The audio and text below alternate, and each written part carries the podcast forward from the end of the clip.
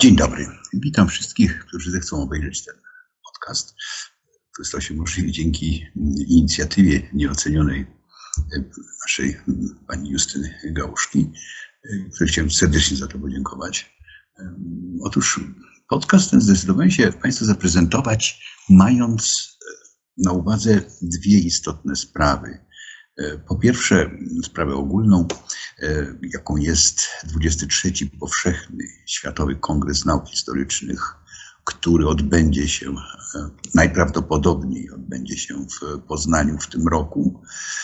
Mówię najprawdopodobniej, bo wszyscy wiemy, jak sytuacja covidowa decyduje o tym, co się dzieje, co się może dziać. I drugi powód to to, że dosłownie kilka dni temu ukazała się książka, która powstała na bazie innych moich prac związanych z tym kongresem, zatytułowana przez profesjonalizację do Międzynarodowej Ekumeny Historyków. Książkę wydał krakowski Universitas. Stało się to możliwe zresztą dzięki wsparciu Instytutu Historii, za które serdecznie dziękuję. I pomyślałem sobie, że w związku z tym wydarzeniem byłoby dobrze, gdybyśmy się przyjrzeli w ogóle idei powszechnych zjazdów historyków, w szczególności gdybyśmy spojrzeli na nie z perspektywy ich samych początków. W powszechnym i popularnym przekonaniu bowiem historia była nauką od zawsze.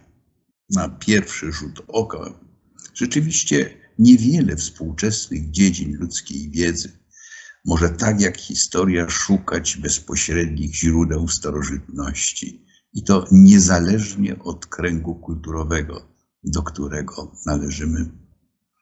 W cywilizacji chińskiej będzie to wielka historia zawarta w zapiskach historyka Sima Qian, napisanych przez Sima Qiana żyjącego w latach 145 do 85 przed naszą erą, czy choćby w księdze Hanów, drugiej wielkiej księdze y, historiografii chińskiej, y, napisanej przez kolejnego ojca chińskiej historiografii, Ben Gu, żyjącego w latach 32 do 92 naszej ery.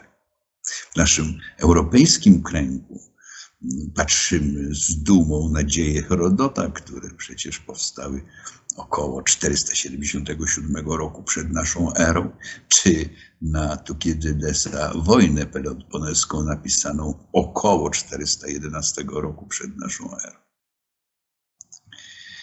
Ba, wielu wielbicieli historii w ogóle uważa, że początki historii w tradycji greckiej to sam Homer przecież.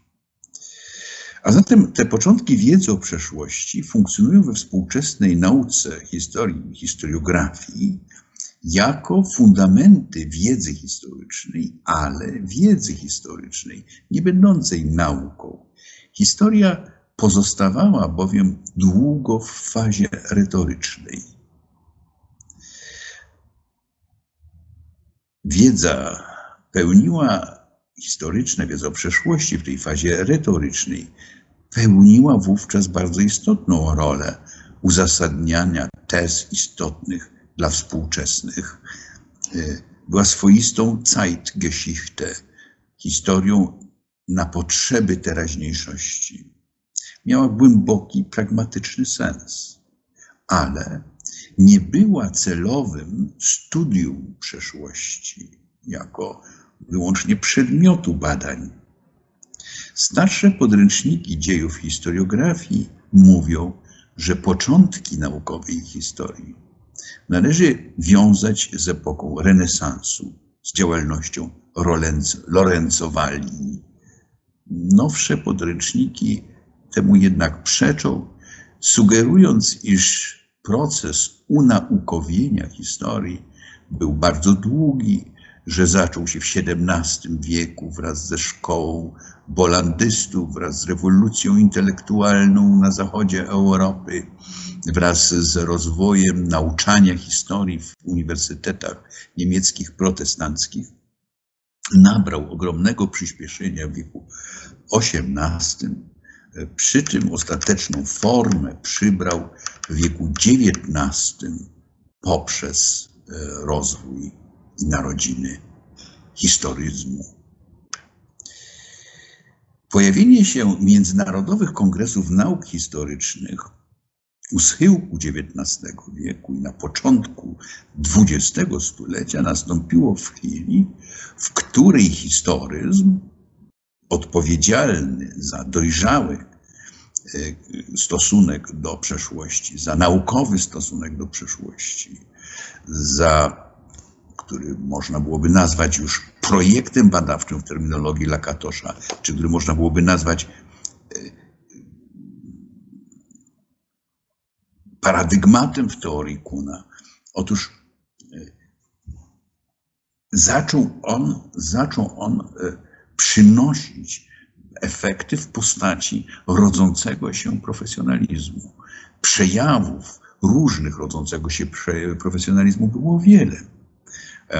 Można byłoby powiedzieć tak, że y, ten przejawy rodzącego się y, profesjonalizmu bardzo ładnie opisuje Rolf Torstendal, autor książki zresztą poświęconej y, rozwojowi profesjonalizmu w historii, pisząc, istnieją dwie części tego procesu, tego przedmiotu profesjonalizmu. Jedna jest socjologiczna i wiąże się z interakcją między historykami wymagającymi świadectw do uznawania kwalifikacji zawodowych. Tak jak oficjalne certyfikaty, które uprawniają lekarzy, adwokatów i innych zawodowych praktyków do ich pozycji zawodowej. Drugi ma charakter filozoficzny i stanowi wymagania epistemologiczne, których współcześni historycy żądają w profesjonalnym piśmiennictwie historycznym. I rzeczywiście tak się stało.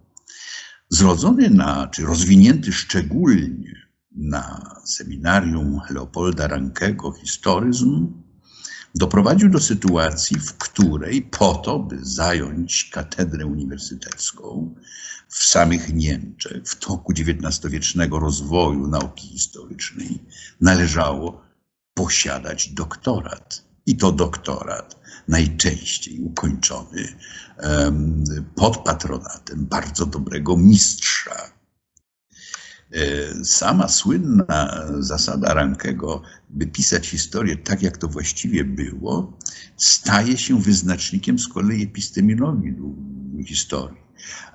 Po to, by to uzyskać, trzeba było odkryć te tajniki zawodu historyka, które akumulował historyzm, rozwijając również nauki pomocnicze historii, wskazując, że profesjonalna historia wymaga ogromnej wiedzy, doskonałego przygotowania, że nie da się jej uprawiać bez takiego przygotowania. Profesjonalizacja badań historycznych zbiega się powszechnie znanym w Europie procesem kształtowania tożsamości narodowej. Zresztą bardzo aktywnie w tym kształtowaniu się tożsamości narodowych uczestniczy.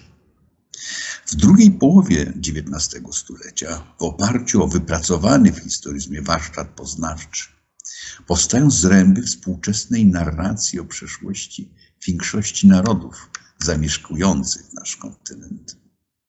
W środowisku historyków zaczyna się rodzić przekonanie, że dzieje narodowe powstają w oparciu o w pełni ukształtowaną i podobną metodę. Skoro tak, to można na to spojrzeć porównawczo. Można przyjrzeć się specyfice zagadnień widzianych jako cechy ogólne, występujące w poszczególnych dziejach narodowych, takie jak choćby ustalanie granic między średniowieczem a nowożytnością, albo specyfiką rozwoju kultury renesansowej czy kultury oświecenia w poszczególnych krajach. Dyskusja między profesjonalistami musiała prędzej czy później przenieść się na forum międzynarodowe. A prawdę powiedziawszy, zrodziła się potrzeba, aby takie forum powstało. Było to tym bardziej pożądane, że w naukach przyrodniczych zjawisko międzynarodowych spotkań uczonych było bardzo popularne wcześniej niż w przypadku historii i intensywnie bardzo rozwijało się w wieku XIX. W drugiej połowie XIX stulecia liczba konferencji, kongresów międzynarodowych nauk przyrodniczych rosła z dziesięciolecia na dziesięciolecie. Wystarczy powiedzieć, że pomiędzy rokiem 1870 a 1880 wzrosła aż o 12 kongresów, a pod koniec XIX wieku szacowano, że rocznie odbywało się w świecie około 30 wielkich kongresów międzynarodowych nauk przyrodniczych. W chwili, w której historycy zdecydowali się na organizację pierwszego kongresu, nieco inaczej wyglądał już obraz profesjonalnej historiografii. Historyzm jego pierwotnym wydaniu do jednych środowisk w Europie zaledwie docierał, zaś w innych był bardzo zaawansowany w rozwoju. I co więcej, zetknął się już z powszechną krytyką, wynikającą głównie z rozwoju nauk społecznych. Pojawia się zjawisko, które znacie Państwo z dziejów historii historiografii pod nazwą Methodenstreit, sporu o metodę. I początku narodzin historii jako nauki społecznej. W Niemczech będzie to wielka debata wokół Lamprechta i jego Deutsche Geschichte, pięciotomowej wielkiej pracy. We Francji będzie to socjologia Emila Durkheima i jej spadkobiercy, w szczególności Henri Baer, który stworzy czasopismo poświęcone syntezie historii historycznej, który stworzy Centrum Studiów nad Syntezą Historyczną.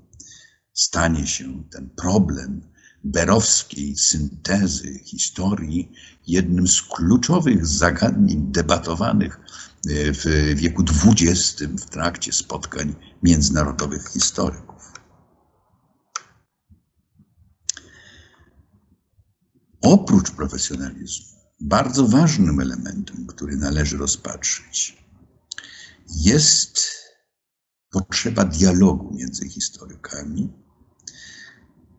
historykami krajów często pozostających już wówczas, czy wówczas szczególnie w konflikcie. Myślano o tym w kategoriach potrzeby i wiary w to, że nauka potrafi pokonać przekonania, czy stoi ponad przekonaniami narodowymi, których nikt nie zamierzał negować, ale jednocześnie sądzono, iż e, da się połączyć niepołączalne, jak mówi jeden z wielkich autorów historii e, powszechnych zjazdów, Karl Dietrich Erdmann, niemiecki historyk. Otóż, że da się połączyć niepołączalne że da się dyskutować o zasadach rozwoju historycznego poszczególnych narodów, nie powodując konfliktów. Obraz e, wierzył w to gorąco jeden z wybitnych średniowieczników, e, znany zapewne wszystkim Henri Pirenne, który ukuł słynne hasło, często powtarzane w tym środowisku, la science n'a pas la patrie nauka nie ma ojczyzny. Się potem okazało, sam Henri Pirenne, który odegrał ogromną rolę w organizacji powszechnego zjazdu historyków po I wojnie światowej, oczywiście będziemy mówić e, tutaj troszeczkę, mm, był przeciwny i stał się jednym z głównych propagatorów idei wykluczenia z środowiska, międzynarodowego historyków, historyków pochodzących z państw centralnych. Ta idea ekumenizmu nie kształtowała się tak w sposób prosty. O co chodziło w idei ekumenizmu?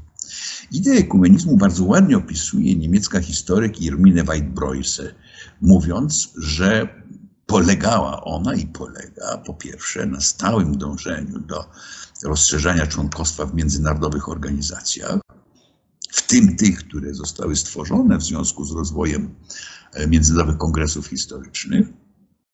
Po drugie, na stałym dążeniu do zacierania konfliktów na tle wyznaniowym i trwałym dążeniu do dialogu różnych religii, co szczególnie w początkowej fazie spotkań kongresowych nie było takie proste. Po trzecie, na oporze przeciwko postępującemu kawałkowaniu przedmiotu badań na drobne fragmenty przeszłości. Zjawisko, które, z którym mamy do czynienia dzisiaj, a z którego groźby zdawano sobie sprawę praktycznie od chwili, gdy historia stała się nauką w XIX stuleciu. No i na koniec, jednym z ostatnich e, cech mm, rozwoju ekumenizmu według Irminy White-Broyce była, było przywiązanie do ustalonych i przyjętych za profesjonalne metod poznania.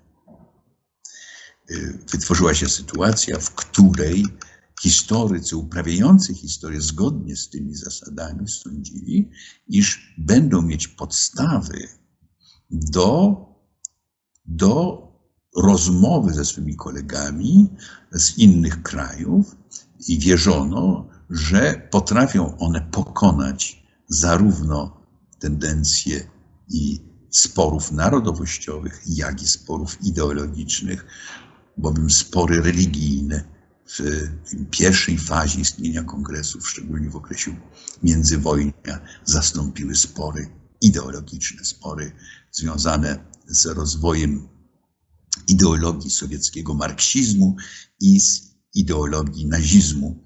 To były rzeczy, które dały mocno o sobie znać również w rozwoju kongresów do I wojny światowej. Tym okresem się szczególnie właśnie interesuje w mojej książce.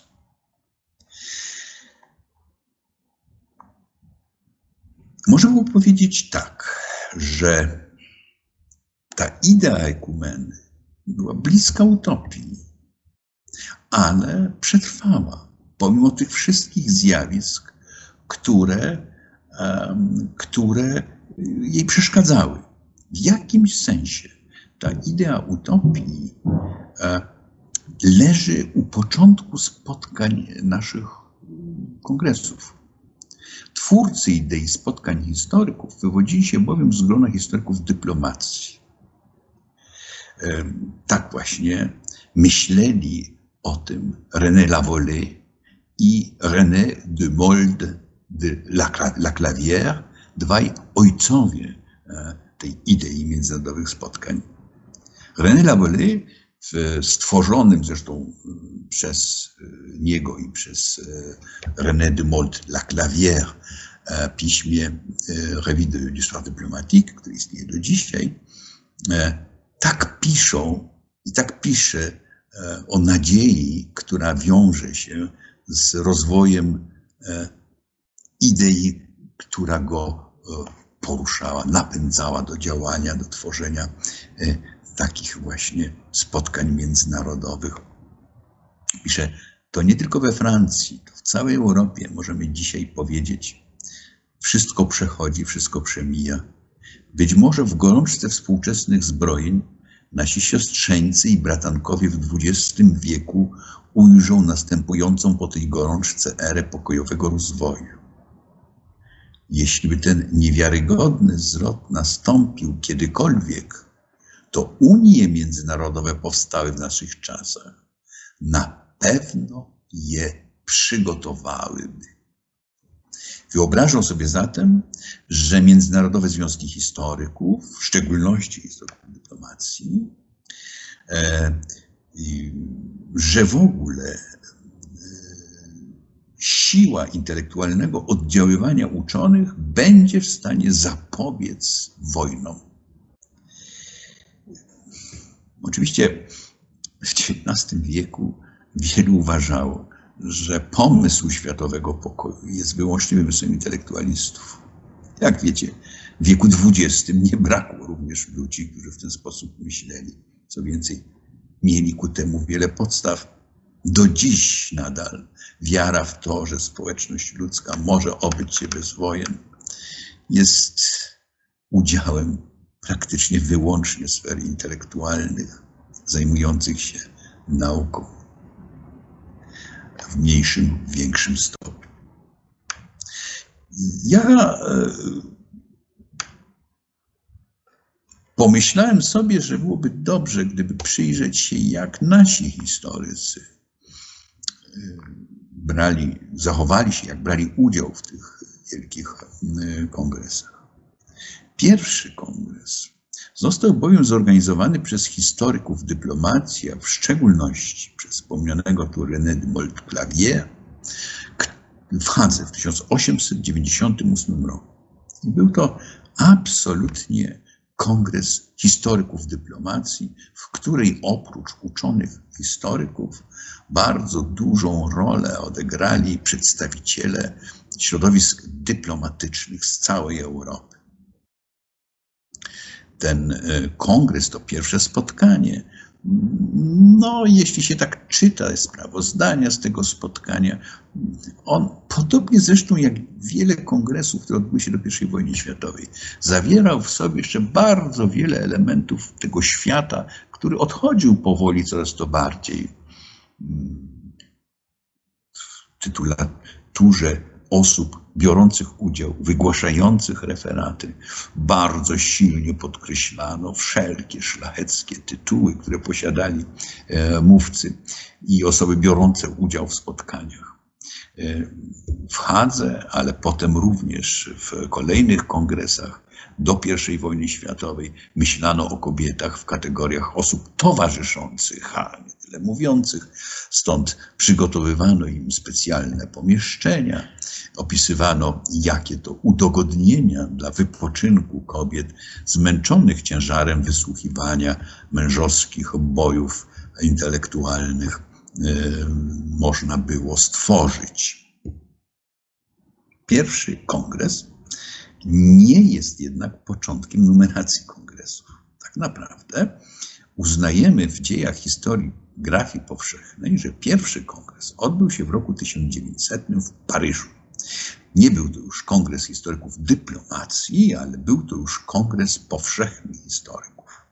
On był związany w ogóle z tą cyklem wielkich kongresów międzynarodowych, które organizowano we Francji w związku z wystawą światową. To wszyscy doskonale e, wiecie, pamiętacie no, z historii e, tej epoki w Europie i świecie. Drugi kongres, powszechny kongres historyków, odbył się w 1903 roku e, w Rzymie. Trzeci miał miejsce w 1908 roku w Berlinie, a czwarty odbył się w Londynie w 1913 roku ta mm, epoka odchodzącego e, świata wyrażała się również w sposobach prezentacji e, e, widocznych na tych kongresach. Mieliśmy zatem do czynienia z, w szczególności na kongresie haskim, z mm, udziałem osób, które no nie zawsze mm, do końca były w stanie przygotować swoje wystąpienie, ale potrafiły mówić pięknie, przypomina się faza retoryczna historii. No, bardzo ciekawy przypadek dotyczył zresztą udziału pierwszego Polaka w tym kongresie, bo na kongresie w Hadze mieliśmy swojego przedstawiciela, był nim Kazimierz Waliszewski. E, swoją drogą Kazimierz Waliszewski e, nie zakwalifikował się do tego, do udziału w Kongresie Historyków Polskich. 1890 roku w Kongresie Lwowskim. Odrzucono tam jego wystąpienie, choć złożył on propozycję, uznając, że e, jest osobą o dużych przekonaniach rusofilskich i bardzo krytycznie nastawiony był do stosunków panujących w Austrii, w Austro-Węgrzech, do samej Austrii, ale też i uważano, że historykiem nie jest tak cennym jak ci, którzy w Polsce już wówczas pracowali. Waliszewski zatem na tym pierwszym kongresie mm, wystąpił w pierwszej sesji, zastępując e, historyka rosyjskiego Rumiancewa, który miał wygłosić referat, ale nie dojechał. I wystąpił i w swoim referacie mówi, przepraszam, że nie mam przygotowanego tekstu mm, pisemnie, będę mówił z głowy. I z głowy przedstawił a, historię y, dworu, panowania i tendencji politycznych Katarzyny II, jak to pisano, uczynił to z wielką brawurą intelektualną ku zachwytowi słuchaczy. On rzeczywiście potrafił, mój zresztą piękny mówił po francusku, pisał y, publikował później we Francji, zresztą z dużymi sukcesami. E, na pierwszym kongresie, tym faktycznym, tym, który datujemy od pierwszego w 1900 roku, również nasz udział e, nie był pozbawiony pewnej specyfiki. Otóż po raz pierwszy w 1900 roku pojawiły się wśród referentów e, na Międzynarodowym Kongresie Historycznym kobiety. Były to dwie kobiety. Rosjanka i Polka, Melania Lipińska, przedstawiła na tym kongresie jeden z rozdziałów swej pracy poświęconej historii kobiet lekarzy, pracy, którą obroniła wówczas na, e, w Paryżu i e, pracy, która przyniosła jej duże międzynarodowe uznanie. Jak pisał o tym wystąpieniu nasz wspaniały historyk y, Tadeusz Korzon, który był tam prywatnie, y, podobno to wystąpienie sprawiło bardzo dobre wrażenie, zostało bardzo dobrze przyjęte. Duża polska reprezentacja pojawi się w 1903 roku w Rzymie. Będziemy tam widzieć i braci Jabłonowskich, będzie tam oczywiście Tadeusz Korzon, teraz już oficjalnie przedstawiający, reprezentujący Uniwersytet Warszawski. Będzie Jan Karol e, Kochanowski, będzie Leon Sternbach. E, będzie tam naprawdę bardzo duża i poważna polska delegacja, oczywiście nie występująca e, jako reprezentacja polska, ale wszyscy doskonale rozróżniali specyfikę Polaków, specyfikę ich mówienia o historii. Obecna była historia Polski. A Jabłonowskiego prace nad Atlasem Historycznym e, zetknęły się z ogromnym szacunkiem i dużym bardzo zainteresowaniem środowiska międzynarodowych historyków.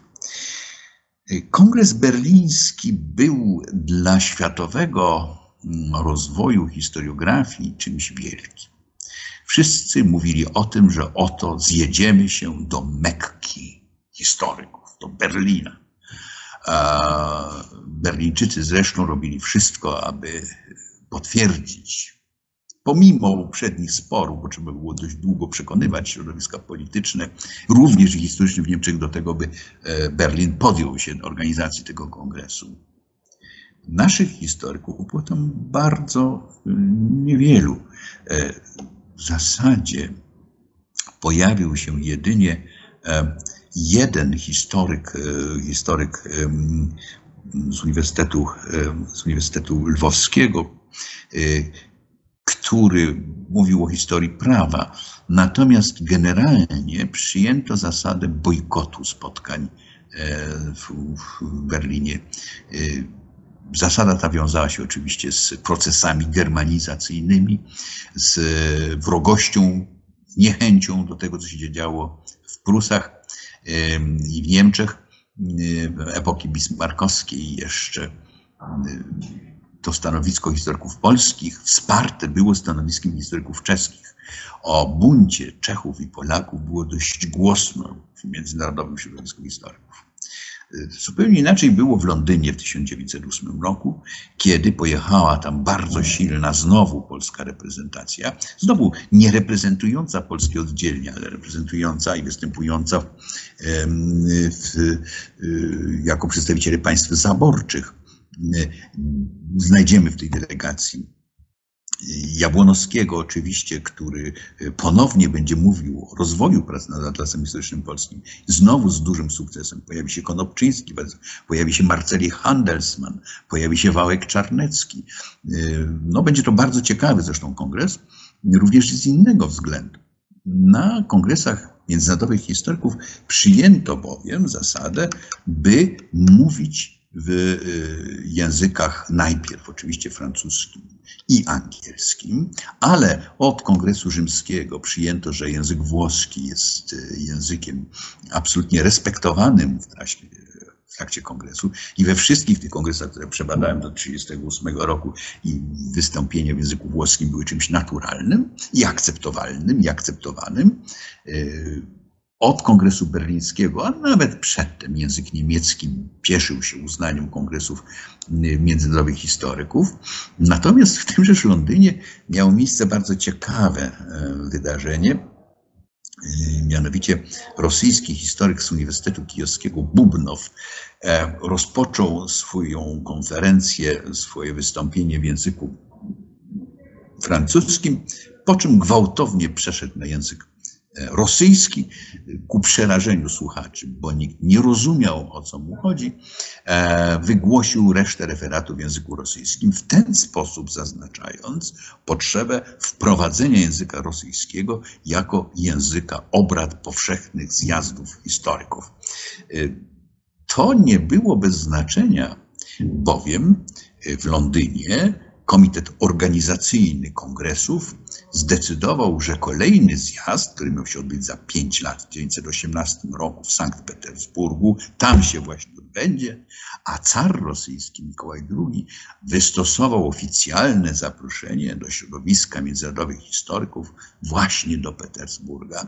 No tak się stało, że sam szef Komitetu Organizacyjnego Rosyjskiego, który wygrał tą organizację konkursu, nie przeżył I wojny światowej, zmarł z głodu, no a organizacja konkursu w 1918 roku w Sankt Petersburgu okazała się niemożliwa. Ale idea organizacji przeżyła, idea organizacji kongresów przeżyła. Ta idea wiązała się z tym, że no, w szczególności środowisko historyków francuskich, które dotąd odgrywało, no można powiedzieć, liczbowo chyba najważniejszą rolę w dotychczasowych wszystkich kongresach.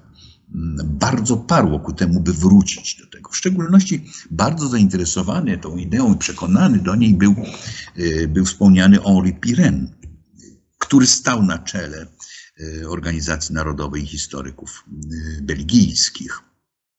Tyle tylko, że idea ekumeny, jak już wspominałem, napotkała tutaj na ogromną przeszkodę związaną z uczuciami, jakie były powszechne w Europie po I wojnie światowej. W szczególności uczuciami, które pojawiły się wśród państw, które najbardziej ucierpiały w czasie I wojny światowej.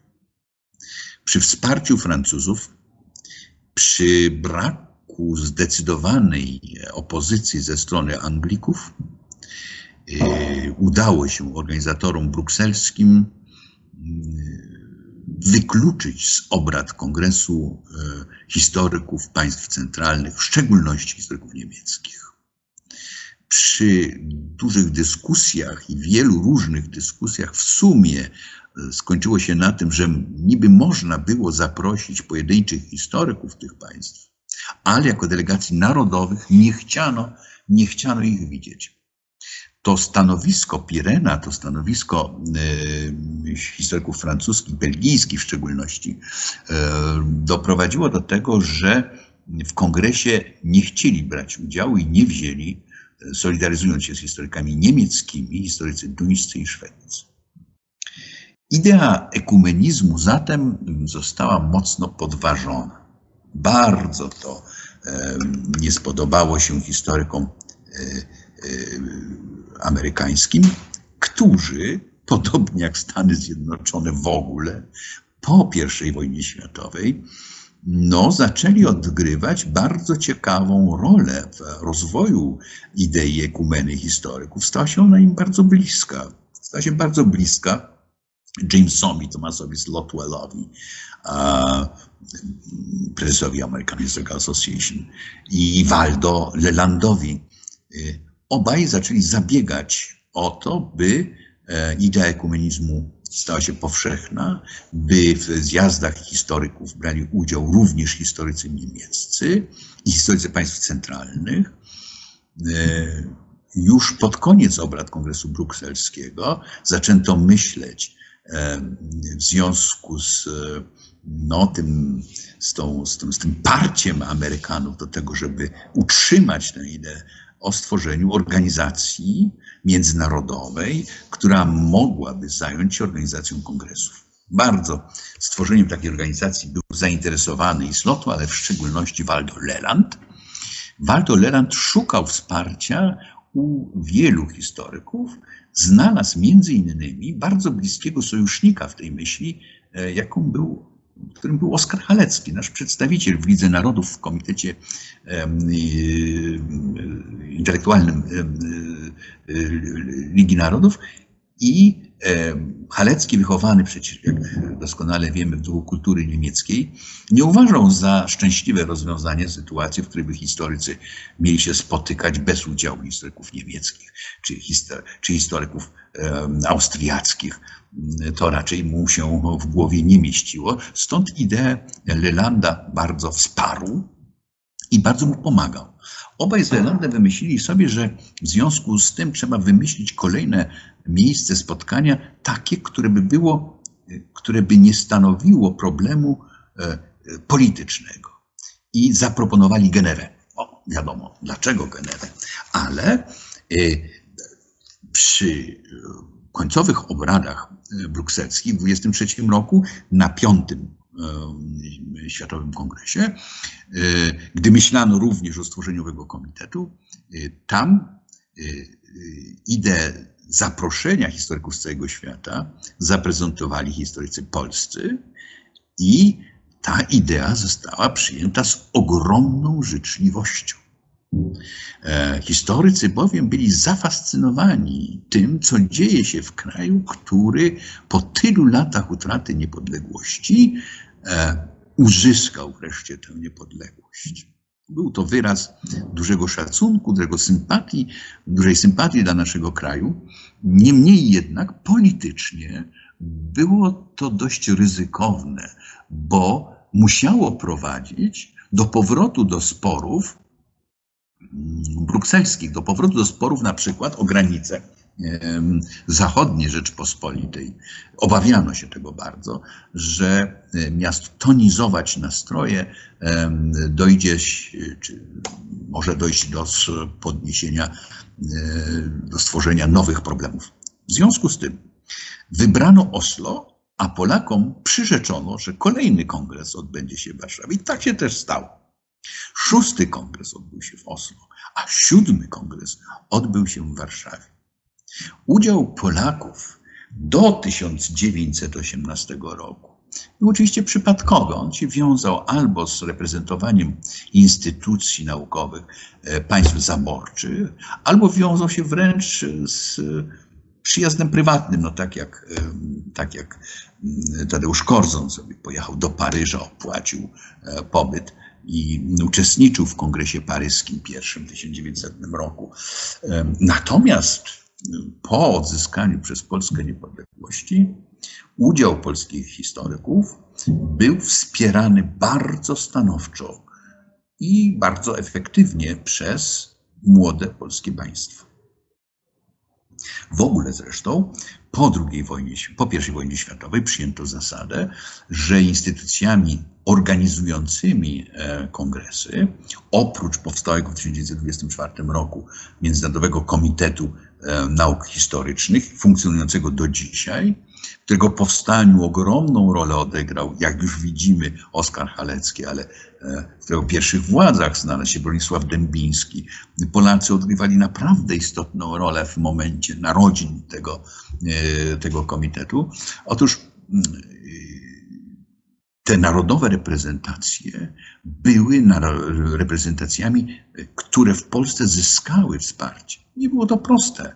W sytuacji finansowej Rzeczpospolitej, e, w sytuacji e, braku wszystkiego, takie działanie zasługuje na szczególną uwagę i szczególne uznanie. Zresztą organizacja siódmego kongresu w 1933 roku przypadła w szczycie kryzysu gospodarczego. E, ten kongres w Warszawie od strony organizacyjnej w Warszawie i Krakowie, bo jeden dzień, końcowy dzień kongresu, już po zamknięciu nauk naukowych, ale jeszcze z, z naukowymi e, wydarzeniami e, miał miejsce w Krakowie.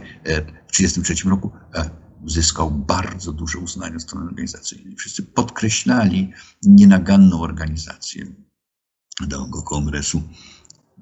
Po tym kongresie ostatni przedwojenny kongres miał miejsce w Zurychu w 1938 i tam też wysłaliśmy potężną, bardzo mocno działającą w e, obradach kongresowych delegację. No ale by opowiedzieć o udziale polskich historyków, no musiałbym powtórzyć Wam treść książki. Zostaje mi tylko e, zachęcić Was do jej przeczytania. Dziękuję za uwagę. Życzę wszystkiego dobrego. Do widzenia.